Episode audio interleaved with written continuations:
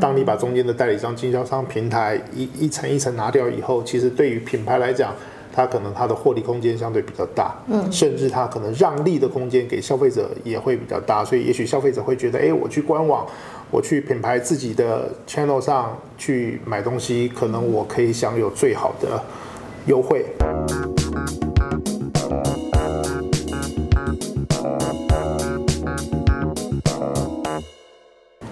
今天的电商放手一搏，我是电商小白文文，我是电商好朋友 Peggy。上一集我们其实有提到了一个重点，就是呢，嗯、品牌越来越想要直接的跟消费者接触。嗯，当然不是重点，我觉得应该不完全只有放在我要赚点钱啦。嗯嗯，嗯 应该还有很多别的事情是想要做。没有没有没有，最终就是我要赚点钱。这么现实？不是，你做生意就是要赚钱，不然呢？也对。嗯嗯嗯。好，所以我我自己觉得就是，呃，上一集我们有提到，例如说像是品牌自营的官网，大家开始可能有很积极的动作了，或、嗯、是呃手机的 APP，、嗯、去到哪里现在都好像要你说，哎、欸，你要不要下载一下我们家的 APP 啊，可以几点啊，加入会员啊，有很多的优惠可以提供给你呀、啊，等等等。嗯，所以我的手机里面呢，就集合了非常多的 APP。嗯。没错，觉得很多哎、欸，有点太多。我也觉得有点太多哎、欸。嗯，对。但是每天就是看着这些，有的你知道 App 的一些优惠讯息，其实蛮有趣的。嗯，就觉得哦，好像挺疗疗愈。你居然会觉得疗愈，我都觉得好烦。你是一直被通知攻击这样，就会觉得哦，好烦哦，再看一下。但他们的目的是什么？就是真的就是要叫你来消费吗？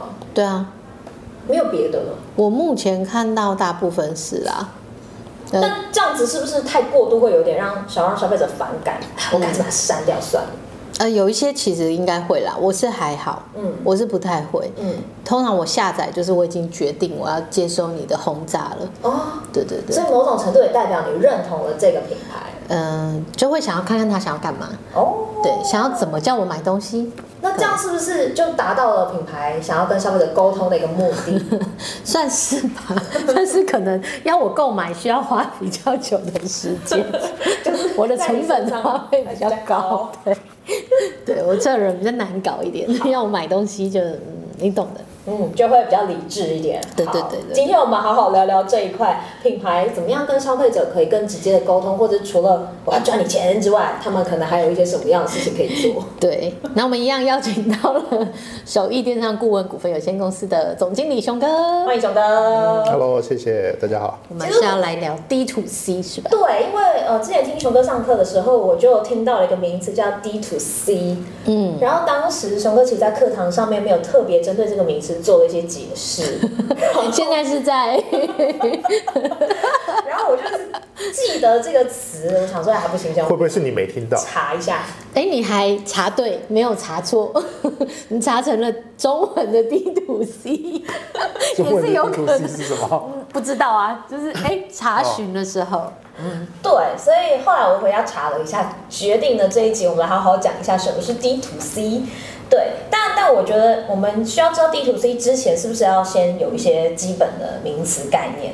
有，有需要吗？你说你要讲解？没有，我讲解是熊哥。我以为你做要讲哪些？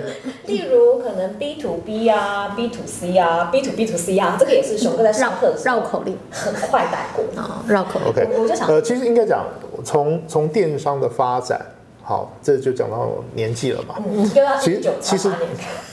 呃，其实差不多. 差不多。好，但就说以台湾整个电商开始比较蓬勃发展，其实早期大家应该有印象啊，可能可能有些太年轻的就没印象了。嗯、好，就说在两千年，呃，从 eBay 进到台湾来，嗯，然后雅虎奇摩开始做拍卖，嗯，其实那个时候我们一般就叫 C to C 嘛，它是消费者对消费者，嗯，好，所以它可能贩售的是一些以二手商品、嗯、或者是一些。收藏品这一类的模式去、嗯、去产生的一种交易行为，嗯、那慢慢的就开始有一些商家有品牌开始看到了这样的趋势，就进到了这个领域，所以开始慢慢从 C to C 演变到 B to C。嗯，好，那 B to C 呃，它一样可能是在像 eBay 在或雅虎。拍卖的这种平台上，它伪装成个人。商家，呃，他他也不用伪装，他反而他反而他反而可以让消费者更清楚知道，我就是品牌商，哦、所以我的服务会比。其他的这种个人卖家更好，嗯嗯，好，不管甚至开发票，啊，你可以报账等等，所以慢慢的，呃，企业就开始进到了电商的这样的一个销售的模式里面。那再再来后来就是大型的电商平台，当时当然就是以 PC 为主，是。开始我们所谓的 B to B to C，好，第一个 B 我们指的是品牌商，第二个 B 就是 PC Home，是，所以是透过呃。企业对企业的采购行为，再将这个商品卖到给消费者，嗯，所以 B to B to C 过程很多。对，其实这个大概就是呃过，应该这也是从大概二零零几年开始一路到现在，整个在台湾电商可能比较呃没有变化的一个趋势，嗯，就说像这样的电商平台就越来越大，那只是中间的中间的玩家可能就开始有一些。呃，消长，好，所以以目前来讲，台湾大就是以 Momo 是最大，嗯，那另外一块可能是以虾皮，包括流量，包括营收，其实规模也是比较大，是。那其他第三、第四、第五名，呃，maybe 像 PC Home、博客来，其他的这种电商平台，大概就是这样的一个趋势。所以这个大概就是我们说看到从 C to C、B to B to C 哈、B to C 等等这样的一路走来，大概的一个趋势。嗯，那讲到。D to C，其实以前我自己在看这件事情，我比较把它当做，就是说我我前几年我们在跟呃，包括我们自己的供应商合作的伙伴或者我们自己的团队，我们在看 B to C，其实我们就有一点希望可以定义成是 brand to customer，从品牌到消费者，而不是只是一个 B，它不一定只是一个商业。单位的一个一个说法而已。嗯，好，那其实慢慢的你就会看到，现在我们讲 D to C，其实 D to C 大概也是，呃，有有三四年的的一个时间了，因为很早就已经在，包括在中国，在台湾，其实就有提到 D to C 的这样的一个概念。嗯，那它其实指的就是 direct to 呃 direct sales to customer 嘛，直接。卖到消费者身上，嗯，所以呃比较简单的这种分法，就大家会定义，哎，那是不是就是官网？对，因为你从品牌直接把商品出货卖给到消费者这一端，嗯，所以它是一个比较简单的一个路径。嗯，那这个其实也有一点点，就是我们在看所谓的去中间化。嗯，当你把中间的代理商、经销商、平台一一层一层拿掉以后，其实对于品牌来讲。它可能它的获利空间相对比较大，嗯，甚至它可能让利的空间给消费者也会比较大，所以也许消费者会觉得，哎，我去官网，我去品牌自己的 channel 上去买东西，可能我可以享有最好的。优惠，嗯，对，大概就是有这样的一个过程了，嗯嗯，所以，那我我我觉得好像有时候不一定也是以优惠为主，哎，嗯，好像有的时候是我觉得，因为我好像在这里买比较有保障，对，就信赖感嘛，因为你对到的是直接是，对，对，原厂或是原厂。品牌，对，但其实也另外一个角度来看，就是说我们现在讲的 D to C，其实它的核心概念就是从品牌直接销售给消费者，嗯，所以它。可以透过的通路就不一定只是官网，嗯，它有可能是虾皮的品牌旗舰店，嗯嗯，它可能是自营的门市，嗯，对，那甚至有一些可能加盟的这些通路，如果整合的比较好，其实对于消费者来讲，它的信赖度还是很够，嗯，因为它也就是等于是像品牌的分身一样，嗯，好，所以其实我们现在讲的 D to C，其实应该大家去。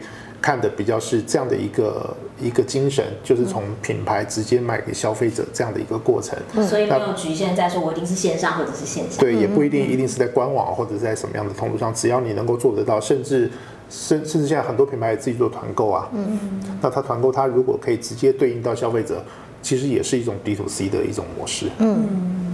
所以也不像我们之前想的，像我之前想的那么局限啦，就是哎、欸，好像就是只有官网而已。门市应该在这方面也是能够帮上蛮多忙，出很多力的。而且现在大家有时候讲，就是消费的过程当中，可能回到门市的人流渐渐多了，有的时候你的确在门市可以有更不一样的感觉。就是呃，线上当然可以有官网的一些呈现啊什么的，但是我必须承认，线上的一些浏览的历程真的很容易被打断。对，可是如果说有门市，我们进到门市门店里面的话，嗯、会觉得哦，好像一进去就出不来，开始被整个里面的氛围影响，嗯、或者是可能 maybe 服务人员他们介绍的很详细，嗯、或甚至他可以再给你一些小礼物，嗯、等等等。嗯。对，所以我会觉得是不是这边的这一些细节，也是在 D to C 里面非常重要的一个环节。呃，应该讲 D to C，我们我们比较习惯把它当做是一个销售行为。嗯嗯。好，但是如果我们从另外一个呃层面来看，就是说 D to C，因为品牌可以直接碰触到消费者，或者你品牌可以直接碰触到会员。嗯。所以它的沟通方式就不是单向的了，它是双向的了。嗯。所以它也会有一点是我们在看呃，我们我们之前也提到，就是现在的。零售，我们讲的是 community，我们讲的是社群。嗯，所以在这样的一个社群或会员的经营上面，呃，因为我们可以直接品牌可以直接碰触到消费者，所以我们可以从消费者第一时间得到最好的 feedback。消费者对于你的品牌是什么样的态度，什么样的感想，是喜欢不喜欢？嗯，甚至消费者对于你的呃广告的手法，你操作的议题是满意的不满意的？买单的不买单的，其实你都可以在最快的时间得到这样的一个 feedback。那对于品牌来讲，其实是更好可以去调整自己的一些。作业的方式，嗯，这个调整包括像是商品或者是销售的过程吗？我我觉得，呃，当然商品有可能啊，就是可能消费者对于，好、嗯，举例来讲，可能好，我卖一个保温杯，嗯，可是消费者可能现场看到这个保温杯，可能对于这个保温杯的保温杯的某一些设计上，他可能马上会跟店员说，哎，这个品牌如果怎么样怎么样做，可能会更好，嗯。那也许透过这样的资讯的收集，对于每一个门店、每一个店员，把这样的讯息可以带回到总部，带回给公司，带回给商品经理。嗯，那他可以去思考哦，我们那我们之后我们商品上可以怎么样再去做更。更细微的一些优化，让它更进步，满足消费者的需求。嗯，那当然这个是需要被评估的，就是它到底是一个个案，或者是哎，对这个消费者讲的是有道理的。我们当时开发的时候可能遇到什么样的困难，所以没有做到。那接下来我们应该怎么样来做？我想这个时候是从商品的层面，那它也有可能是议题的包装。好，举例来讲，他进到店里陈列的方式让消费者看不到，那可能消费者对，哎，我知道你们有个东西，但是在哪里，我怎么看不到？所以。同样的，我的门店的不管是店长、店员，其实就可以得到这样的一些 feedback，去让陈列，去让呃总部这边去理解。哎，其实我们对于商品的陈列的方式，或者是一些特色的一些呈现，我们都可以做得更好。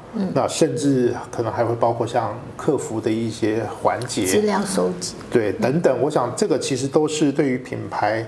我们在做 D to C，除了销售以外，其实有一个很重要的核心是，我们怎么样去跟我们可以碰触到的这些消费者做最有效的沟通，把彼此的沟通。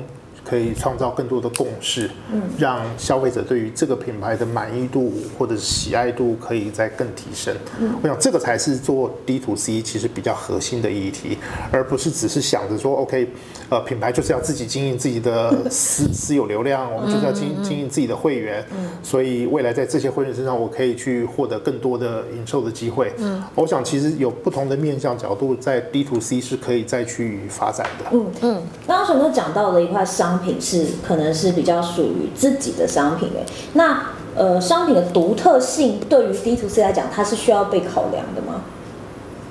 呃，这个要看消费者，因为其实你说每一个商品都要有自己的独特性嘛，嗯，呃，当然都要，但是都不容易。好，所以我们会看到很多的看起来很像的东西，对，好，或者是 或者是功能性其实是比较接近的东西。我想这个可能还是从消费者的喜好。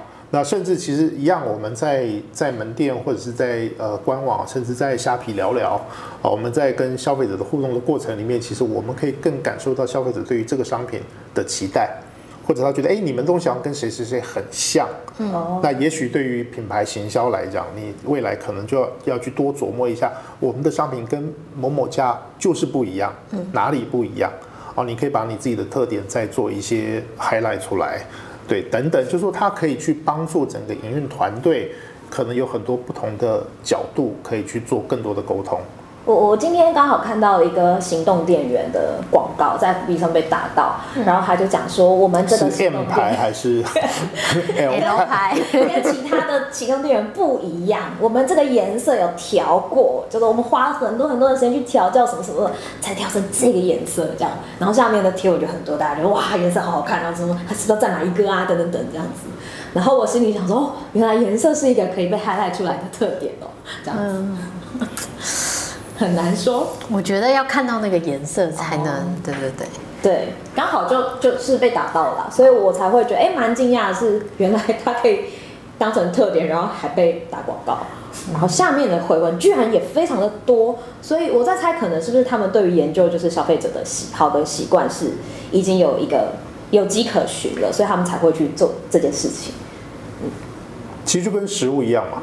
嗯，就是你你你色香味嘛，嗯，香菜口味，然后大家就在讨论。你任何的商品其实一样啊，当当呃同质性的商品很多的时候，可能你你还是会从外形、从颜色，当然它会有一些呃商品的细致度，嗯，好，例如像可能有些人对于商品的做工。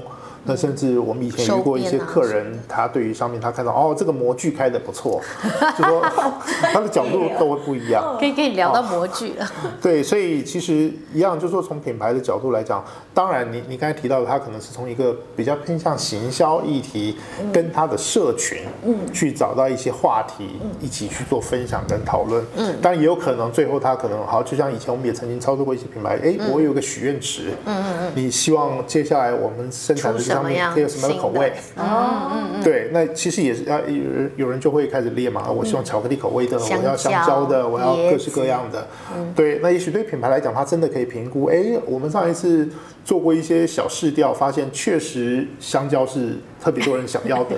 那我们也许可以试着去开发这样的商品，去满足这样的客群。嗯，对，我想这个都是一个很好的互动跟沟通。所以为什么我会强调 D to C？其实除了呃。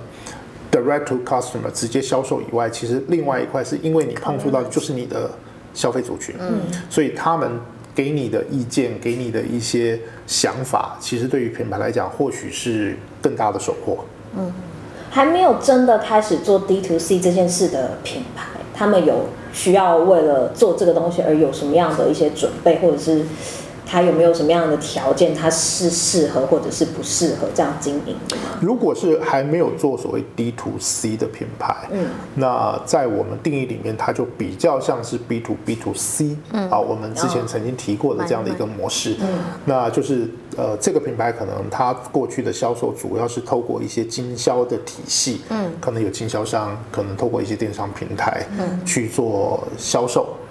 那其实他们还是会会，他们他们其实一定也会遇到所谓的 D to C。举例来讲，客服，好，当消费者不管你从什么样的通路买到了这个商品以后，如果他有使用上的的疑问，或者是一些呃其他其他对于商品的一些问题，他一样，他可能有机会透过客服专线，或者是任何客服的环节去跟品牌商去做到沟通跟互动。嗯，我想其实这个也是呃。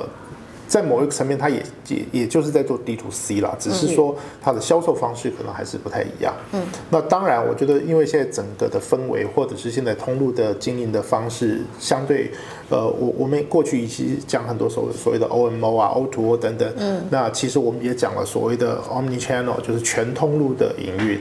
嗯，所以对于现在你要进到新的零售的这样的机会点的时候，我想所有的品牌应该都去思考。呃，包括你原本已经合作的这种 B to B to C 的的这种流程结构，嗯，其实你还是可以去思考 D to C，就是你自己有没有有没有什么样的一个销售的方式，可以直接去碰触到消费者。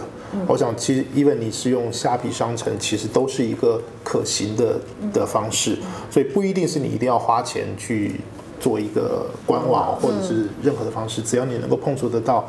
消费者，我觉得他都是广义的来讲，就是 D to C 的一种方式。嗯，所以我觉得刚刚熊哥提到了一点是客服哦，对耶，因为即便我是在呃电商平台的通路，但客服也是我自己做啊，嗯、所以我还是可以趁机的碰到一下消费者，可能知道他真正的想法，或者是他到底对我们有什么觉得好的，或者是待改进的地方，嗯，我觉得这也是一个呃可以利用到的地方，这样子，嗯、对。然后刚刚熊哥也讲了，像是 O M O O M O O to O，还有 要讲特别慢，对不对？对，很怕讲错，没错哦。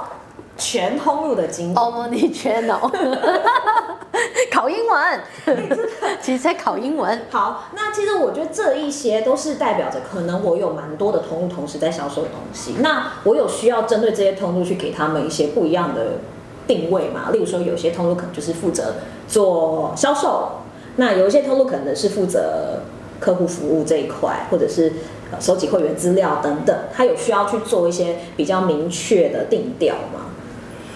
嗯，如如果业绩是很好的情况，其实就不太需要做什么定调，就是通常都是业绩不好。我我全通路都能卖，业绩都好，就就拍拍手就好了。通常是业绩不好才会，就不用想太多。对，但当因为每一个通路有它的优势，应该去思考的不是说去定位，而是呃，我们怎么样去善用不同通路的经营方式的优势。嗯，去让我们整体的成效可以最大化。嗯，我想这个才是比较重要的，所以需要去理解到每一个通路它的它的擅长的跟不擅长的，嗯，那它的客群是什么样的分别或不同？对，这个可能是我们在经营零售这一块需要去注意的。嗯，对。关于这方面有什么几个可能比较实际的举例，可以让大家稍微了解，或者比较具体一点？嗯，举例像像你呃。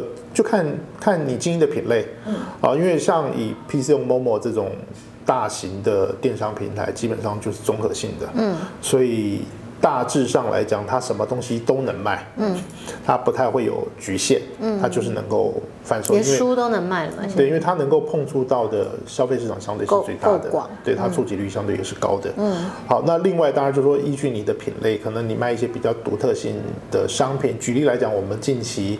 有在操作一个比较是呃与女性为主的一个、嗯、一个电商网站，对，那其实也也有点超乎我们想象啦，就是例如像情趣用品这一类商品，嗯、在这样的通路上，它反而它的成效是好的，对，客单也高，对，所以其实确实就是说我们自己呃品牌这一端要做功课，你对于每一个平台每一个 channel 是不是都去多认识一点他们的主要客群？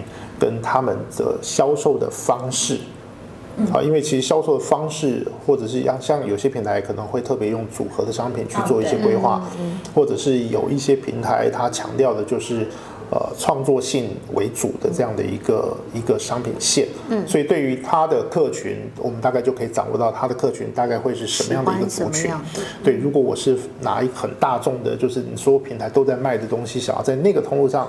有比较好的成效，其实挑战就会很高。嗯，好，那甚至你也要评估到每一个不同的平台的抽成分润的条件。嗯，哦，就像呃之前 Peggy 有提到，就是说现在大家在做电商，强调的是要快速。嗯，所以其实我我们回来讲，就是说当一个品牌你要做全通路或者做 D to C，你要做自己的官网，你要去比较像 Momo、像 PChome 一样这么快速的。到货的服务可以怎么做？嗯，那其实像现在呃，台湾市场上也也有越来越多这种第三方的协作单位，它可能可以提供你仓储物流的一些服务，甚至其实今年的新闻，Momo 在今年应该也会发展，他们叫 Fulfillment。嗯，Fulfillment 的意思就是去满足呃订单成立以后所有的流程。举例来讲，如果我跟某某合作，就是好像我们自己熊老板，如果我我把我所有的仓储这一块都放到了某某去，当在我的官网，甚至我在某一个特定的通路销售的商品订单成立以后，这笔订单进到了 fulfillment 的这个环节里面，他就开始去做拣货、包货、出货，他可能在收到订单的当天货就出去了，嗯，甚至有可能就像我们现在。在台北，你早上下单，可能下午就会收到商品。嗯、这个是不是跟虾皮电到店有点像？呃，更快，更快，其实模式更快，因为基本上我的商品已经在他的仓库里了。其实这个在在呃美国像 Amazon，嗯，其实他们最强的就是在于他把后面整个快速的整个订单成立以后所有的流程，他都帮你用系统全部做好了。嗯、其实像呃我们之前提到的韩国的酷鹏，嗯，其实酷鹏在它的不管它的仓储物流的整合上，其实也是它最强的嗯。的一块。哦，所以其实，在 D to C 这个领域里面，其实很多品牌，或者是不管你的规模大小，如果你可以善加运用你周边的一些资源，或者是第三方的这种协力单位，嗯、那当然它需要一些成本，嗯，可是相对的可以把帮助你把整个服务的品质去，嗯，去去提升到一个比较好的一个基准，嗯，对，这个是可以做得到的。哇，没有想到连订单成立后的都可以通包。对，然后像有些自己的品牌，他也会努力在他让消费者收到商品的体验，嗯，更好。我有收到那个手写卡片的耶。对对对，对你就会觉得哎，好有温度。对，对那你就可以看到哦，手写卡片还蛮可爱的。虽然我。下次不见得会买它，但我绝对会记得。那个会留在你心里啦，会觉得蛮特别的。对，所以这个也是 D to C 能做的事情。对，如果你真的没办法快，但你有一个很完整、很好的一个收到东西的一个一个观感的时候，像有一些甚至会喷一些香香的味道。对，收到时候，哎，一个一个疗愈的香味。这个我可能下次要闻一下包。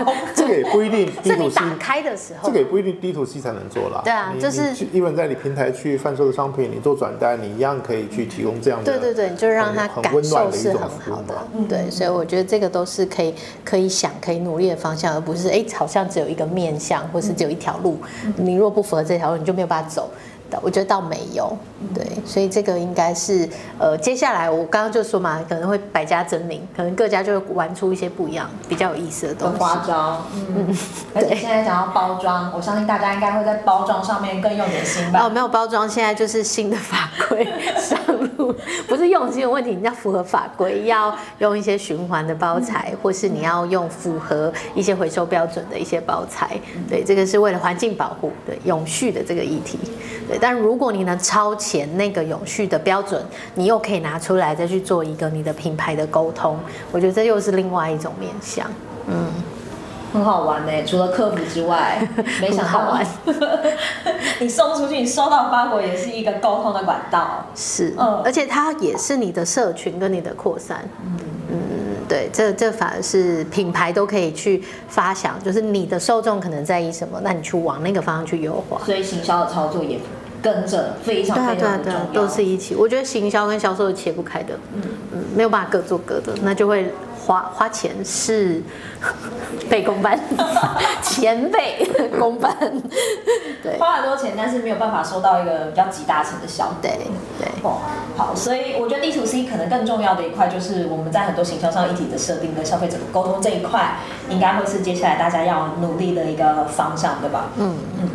是吧，熊哥？为什么要有一个人？他在想说，他三个月后可能又不是这样想了。我们三个月后可以再讨论一下。所以我想，D to C 它会是呃，也不能讲它是趋势，而是它其实是呃，一定会走到的一个一个过程。嗯，对，那就是大家在这个品牌跟你的会员、你的社群。怎么样可以有更好的互动？嗯、那这一块其实是被经营起来的，它不像是我们在像行销，我透过预算的管理，嗯、透过一些优化去创造出来。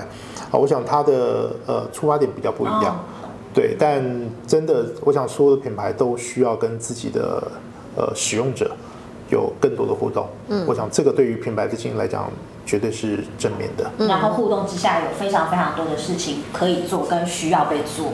嗯，对，所以呢，到底有哪些事情需要做呢？就要交给各个品牌们好好的伤脑筋啦。对啊，但我自己很喜欢看一些就是在社群上面的讨论，例如说社团啦，或者是可能呃品牌贴文下面大家都在干嘛，讲什么样的话，我觉得这是很有趣的一个地方。嗯，那个同温层就会比较重。对。对，所以有时候你要去看一些竞品的，嗯嗯，对，或者是你你去竞品下面去留言，看看会不会有不同的效果。小编来乱这样子，嗯嗯嗯嗯，好，所以我我自己觉得蛮好玩的。那也有可能三个月之后还会再变哦，没有关系，好不好？我们电商放手一搏呢，会随时跟大家分享一下一些不同的想法，嗯，对，新的 idea 在里面，对，或是一些趋势啊，嗯。嗯，全哥说不一定是趋势。哦，那不然是什么？对啊，那不然是什么？那不然是什么？已经发生的事情。对啊，可能或者有一些新的做法。OK，对，也是一个。确实，其实我我记得我曾经几年前的时候，呃，访拜访过我前老板，当时他也是一个一个电商平台的一个非常高阶的主管。那时候他其实我们在看所谓的呃电商，就是其实大家会看到有一些趋势，你从某一段时间电商平台。的势力、声量都会非常大。嗯，然后某一段时间，哎，你发现开店系统、自家官网这件事情又被 highlight 出来，然后突然间又回到了平台、虾皮、某某等等的议题，然后又提到 D to C 等等等等。嗯，呃，其实真的在零售的这个过程里面，你很难真的发现一个完全截然不同的商业模式。嗯，对，但是确实它会有这种。此消彼长的一个过程，嗯、所以没有谁永远是做不起来，嗯、也没有谁永远都是独大。嗯、所以在这个过程里面，其实我们去就是依据当时的情况去判断什么样的模式对于我们自己的品牌的操作是最有帮助的、最有效的，那就往这个方向努力去发展就好了。所以。嗯，也不用去抓什么太多的趋势，因为前前几天有一个朋友跟我聊，他说：“哎，你觉得未来趋势是什么？”我说：“趋势，我如果看得到，就不是趋势了，就是它只是已经发生的事情了。”嗯，好，所以就是真的在当下去观察各种变化，嗯，然后尽快的去反应，嗯，去把你该做的反应的一些做法做出来。我想这个是最重要的。嗯，我突然想到，好像熊哥讲说，我们做对的事情就对了。但是什么时候讲这句话？应该 我们应该讲，就是说，呃，做对的事嘛，嗯嗯，然后把事做好，嗯。嗯，对，但。可能每一个时间点，它的对的定义就会不一样。嗯、举例来讲，我们刚才讲平台跟自由官网，嗯、那也许在某一个时间点，你就是要放大平台的能量；嗯、在某一个时间点，你就应该花更多的资源在自己的官网，官网等等。嗯、那其实依据不同的时间点去选择一个最合适的做法，嗯，这个可能比较重要。嗯。好，突然觉得哎，干嘛 又翻盘了？这不是很正常的事情吗？好像就是一直变来变去。呃，跟流行一样啊，现在就在流行什么两千年千禧时代啊。唯一不变的就是一直变嘛。对对对啊！但是我觉得这也是电商很有趣的地方，也是让大家整个零售都是，零售都是，就是让让所有那个零售的从业人员觉得压力很大的地方。还好啦，还好。但就是真的要跟上，或者是多看一些有的没的东西，我觉得都是有帮助的。那有的没的不是指说，例如像这个节目吗？有的没的。哦，行，这里不是有的没的，我们很认真，我们是很认真的电商放手一搏。对，对啊。好，所以呃，不管从上一集的一个就是整个电商发展的过程，然后到这一集我们主要讲的 D to C，就是希望大家可以有一个比较连贯的概念。然后或者是说你对这个东西有一些呃认同，或者是你有一些新的想法，嗯，好，都很欢迎大家可以给我们一些回应。嗯，但是呢，老话一句，还是请要记得按赞、订阅、分享我们的节目《电商放手一搏》。嗯，然后最近我们也在工商一个什么？小短片，什么小短片？就如果说你想要知道更多就是有趣的电商知识的话呢，请大家可以到小知识。对，而且我觉得有时候讲的还蛮中肯的，因为是我自己剪的，没有啦。不是吧？是因为是熊哥讲的吧？对，我会把熊哥上课的内容去无存精，然后剪一些可能觉得还蛮重要的。结结果都是无，是不是？都是无，金被剪掉了。